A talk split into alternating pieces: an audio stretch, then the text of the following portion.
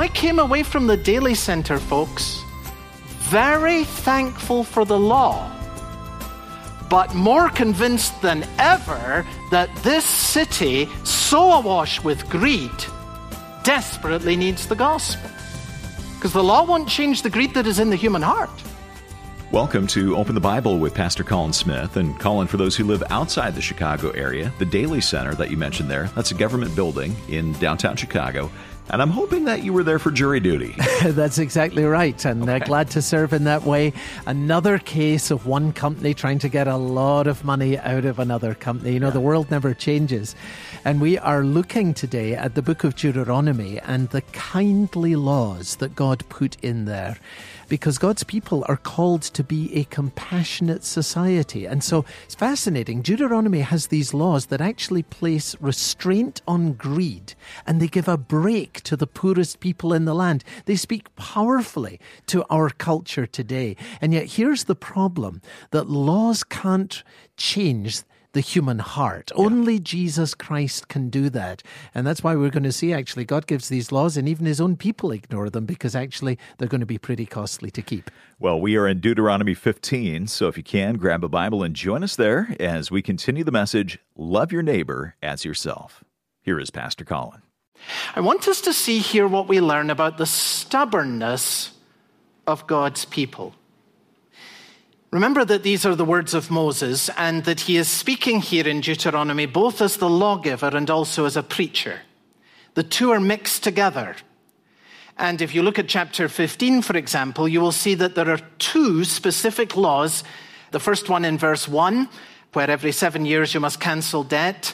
And the second one in verse 11, at the end of the section we read, Therefore, I command you to be open handed towards your brothers, towards the poor and the needy in your land. There are two commands. The second one is repeated in verse 8. But between these two commands, just two commands here, Moses is preaching. And he's preaching to the people about how it's not enough to have great laws that are given by God. You have to have a right heart.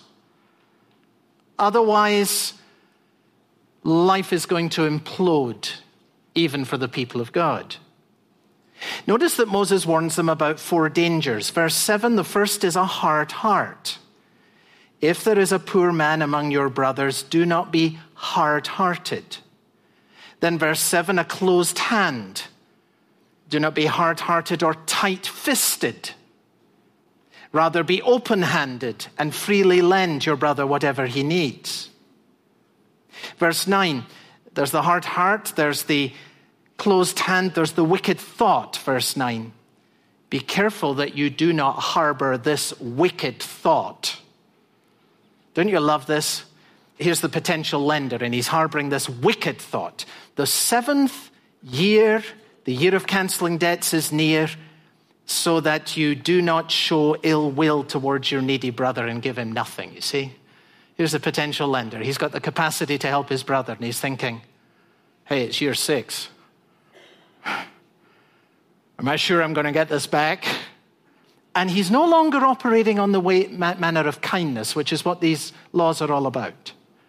And God says, be very careful you don't have this wicked thought. What did that thought occur to you? It occurred to me. And if you say it wouldn't occur to you, I don't believe you.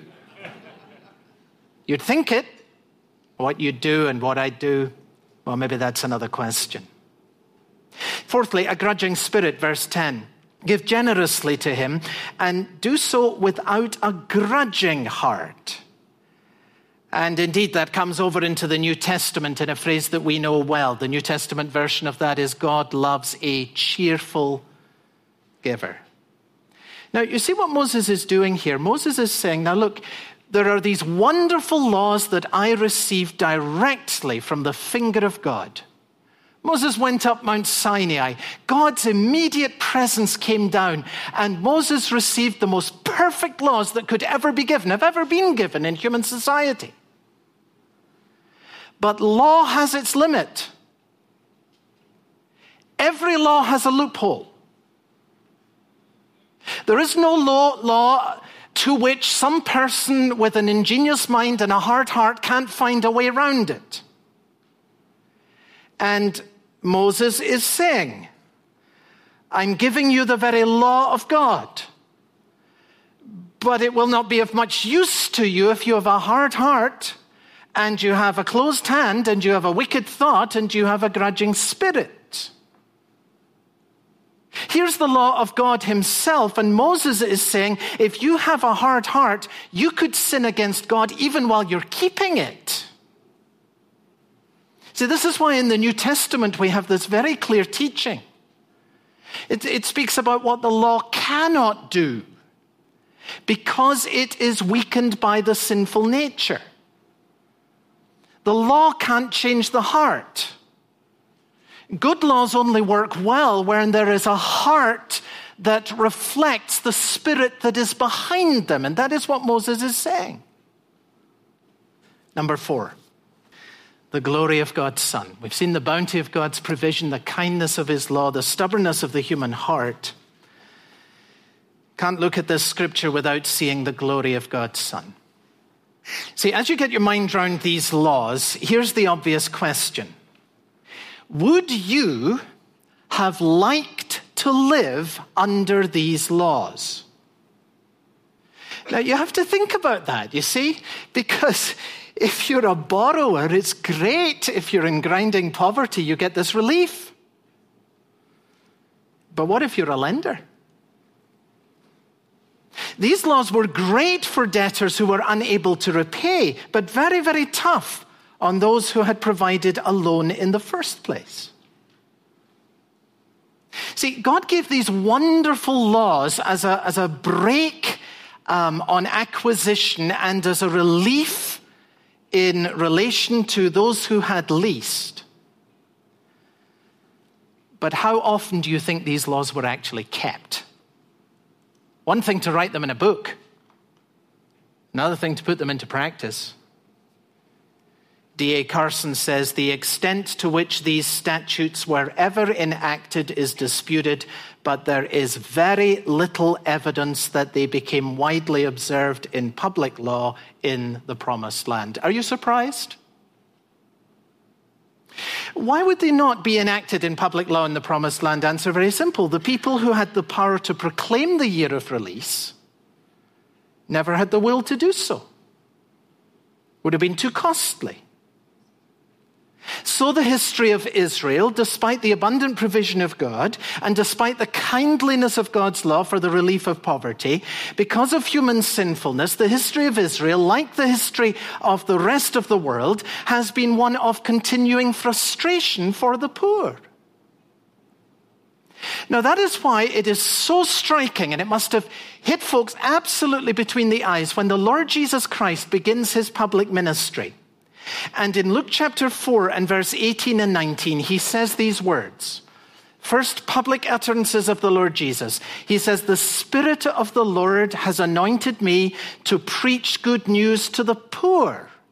Then he says this to release the oppressed. That word release is directly back to Deuteronomy chapter 15. Uh, I'm bringing the release, the canceling, the freeing, the unshackling that is spoken of in Deuteronomy chapter 15 and verse 1, and to proclaim the year of the Lord's favor, which of course was the Jubilee year. The Lord Jesus says, This is what I've come to do.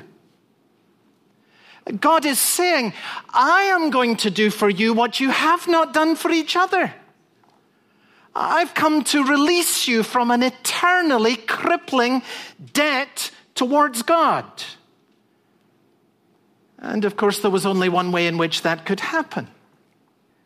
If someone owes you $1,000 and you release the debt, guess what you're down by? $1,000, right? You incur the loss in yourself. And so when Jesus goes to the cross, what is he doing? He is bearing our debt before God in himself. He bears our sins in his body on the tree. He assumes the loss.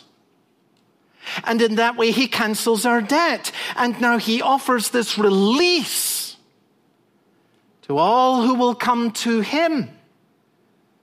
in faith and in repentance. He offers it to you today. The release of your eternal debt before God, a full pardon paid for by his shed blood on the cross. God is saying, I am doing for you what you have not done for each other. Jesus says, I have come to proclaim the release. This is good news. This is eternal good news. The time, verse 2 the Lord's time for canceling debts has been proclaimed. You're listening to Open the Bible with Pastor Colin Smith and a message called Love Your Neighbor as Yourself. We have to pause right here, but we'll get back to this message from Deuteronomy 15 in just a moment. If you joined us late, if you have to leave early, or you want to go back and listen to a broadcast again, a couple different ways you can do that. First, come to the website, openthebible.org. There you can stream the program or download an MP3 for free. You can also get the Open the Bible app. That's free. You're going to find that at your app store. That's a great way to stay connected with Pastor Colin's teaching when you're on the go. So again, find the app for free at your app store or come to the website openthebible.org. Let's get back to the message. Once again from Deuteronomy chapter 15. Here's Pastor Colin. Look at the words in verse 11 for just a moment. I'm sure they'll seem familiar to you. There will always be poor people in the land. It's a striking contrast to verse 4, isn't it, where God says, There should be no poor in the land, no reason for it because of the abundance of provision, but because of human greed. Here's what will be, not what should be, but what will be there will always be poor people in the land.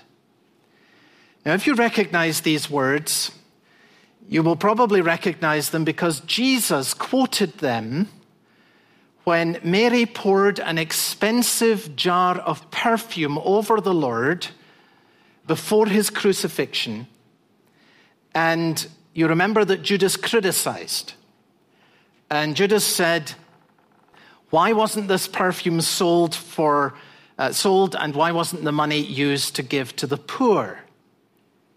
And you remember that Jesus defended Mary's action and he said, John 12, 28, you will always have the poor among you, quoting from Deuteronomy 15, but you will not always have me. Now, I mention this because some people have abused these words of Jesus.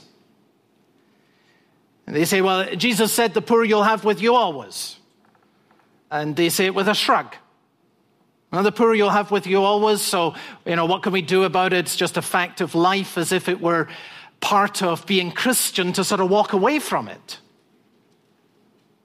That is why it is so important for us to read this verse today in full. Because the context in Deuteronomy and chapter um, 15 is the only way in which we can understand the words that our Lord Jesus Christ quoted and what he meant by them. Look at the verse in full. There will always be poor people in the land. Therefore, I command you to be open handed towards your brothers and towards the poor and the needy in your land. So, anytime these words of our Lord Jesus are quoted, the poor you will have with you always, remember where they come from. It is not, hey, there'll always be poor, so we can't do anything. It is, there will always be people in need. So God says, I command you to be generous. That's the lesson. And this culture of kindness is a distinctive calling of the church of our Lord Jesus Christ today. Folks, Jesus Christ has released us from a debt to God that we had no means we could possibly repay. And his spirit, the spirit of this Jesus, lives within his people. So acts of kindness that help people in great need has been from Acts in chapter 2 onwards a distinctive of the church of Jesus Christ. And kindness is to be shown to all.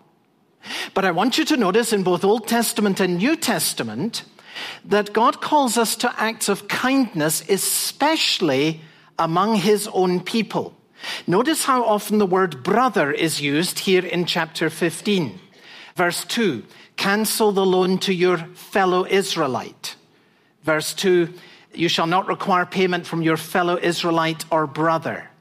Verse 4 there are to be no poor among you Verse 7, if there is a poor man among your brothers. Verse 9, do not show ill will towards your needy brother. Verse 11, I command you to be open handed towards your brother. It, it, makes you think of that question back in Genesis. Remember, am I my brother's keeper?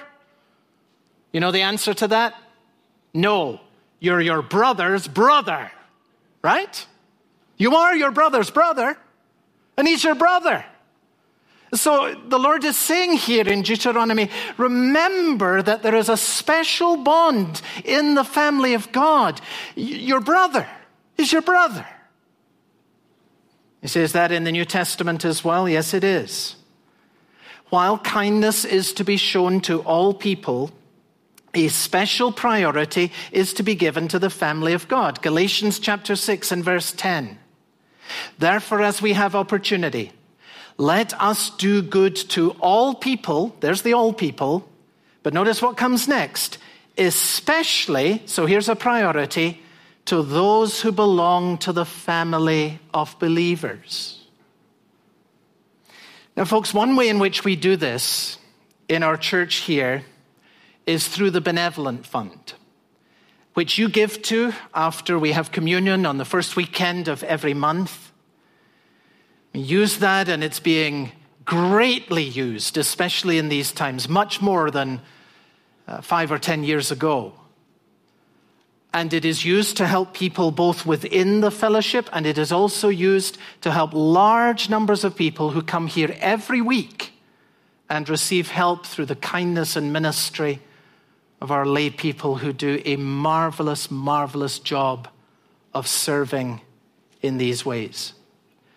But, folks, I want you to understand this very clearly. That is only a very small part of it. The larger part, by far, by far,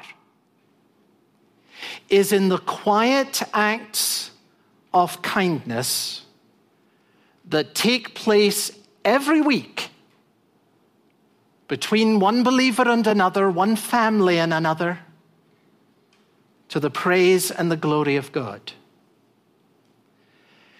I tell you, things happen in the body of Christ that don't happen anywhere else.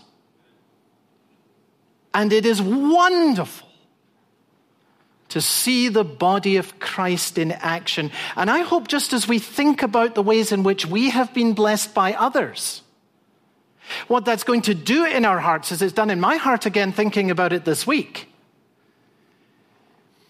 is that it will encourage us to reflect kindness into the lives of others. Freely you have received. Now Jesus says, freely give. I don't often tell personal stories, but in these last moments, let me just tell you one thing that was huge that happened to Karen and to myself, whenever I think about it, it still moves my heart with thanksgiving. It had never happened before, it has never happened again, nor do I expect it to. Coming to this country was a big stretch for us, and many of you who have come this way know exactly what I mean.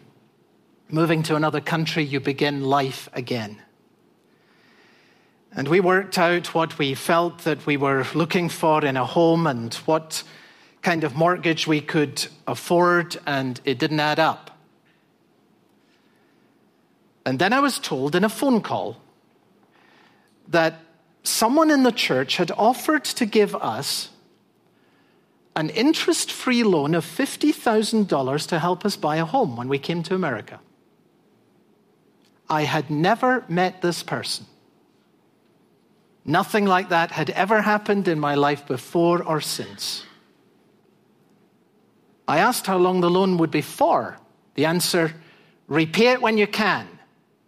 No paperwork, no schedule. It was amazing. We received the loan gratefully and took out a mortgage, put in our savings, and bought the house that is still our home today. So now we had two loans one from a mortgage company bearing interest, one interest free with no repayment date. When someone shows you kindness, it will always test your heart. Always. I said to Karen, we have been shown an extraordinary kindness. And after our giving to the Lord, our first priority must be to repay the kindness that has been shown to us. By the way, your first priority is always your giving to the Lord. If you're steaming into your mortgage and so proud about it, but you're doing it at the expense of giving to the Lord and you're saying, oh, one day in the future I'll be generous, that day will not come. It'll always be another thing. Generosity is the habit of a heart developed over a lifetime. So we established our giving, started paying what we needed to on the mortgage, pulled in our belts, and made a plan to repay the extraordinary kindness in as short a period as we possibly could. And in God's goodness, we managed to do that in five years. The joy of inviting a couple who had shown us such kindness to our home to thank them and to repay the money. A week later, Unlocking the Bible received a gift from the same person for $50,000. it was an early gift that established a new ministry. And I was in awe.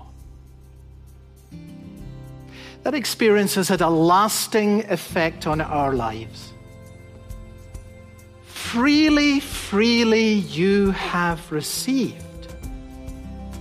Freely, freely give.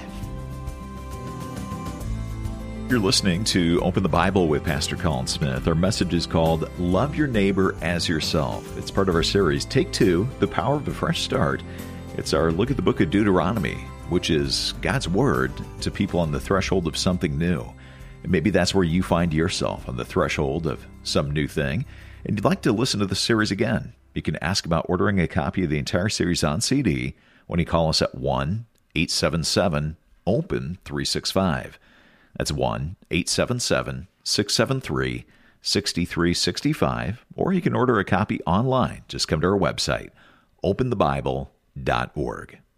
Well, Open the Bible is a listener supported program. We do depend on your generosity to keep Pastor Colin's teaching on this station. And as you give a gift of any amount this month, we'd like to offer you a book by Alistair Begg. It's called The Christian Manifesto. And Colin, who is this book for? Well, it's really for anyone who is concerned about the deepening cultural divisions and hostilities that seem to be engulfing us these days. And I would think that that would include any thoughtful Christian. It is a marvelous book that is just full of the kind of grace and the kind of wisdom that we need. You know, it seems like Christians are often trying to get a sense of, you know, whose side are we on? Which side are we on? And the, the answer to that question is we're on the side of Jesus.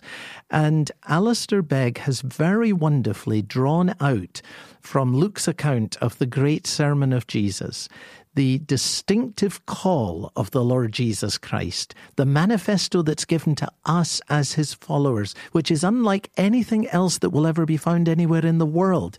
I found it refreshing, stimulating. I found it full of hope and full of wisdom, full of encouragement. And I'm very grateful that we have the opportunity of making this book available this month.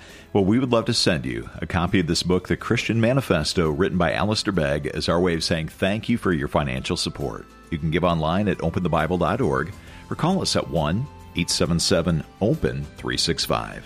That's openthebible.org or 1 877 673 6365. For Pastor Colin Smith, I'm Steve Hiller. Thanks for listening, and I hope you'll join us next time. This program is a listener supported production of Open the Bible. What you know can leave you unaffected What you celebrate can shape your life. Find out why next time on Open the Bible.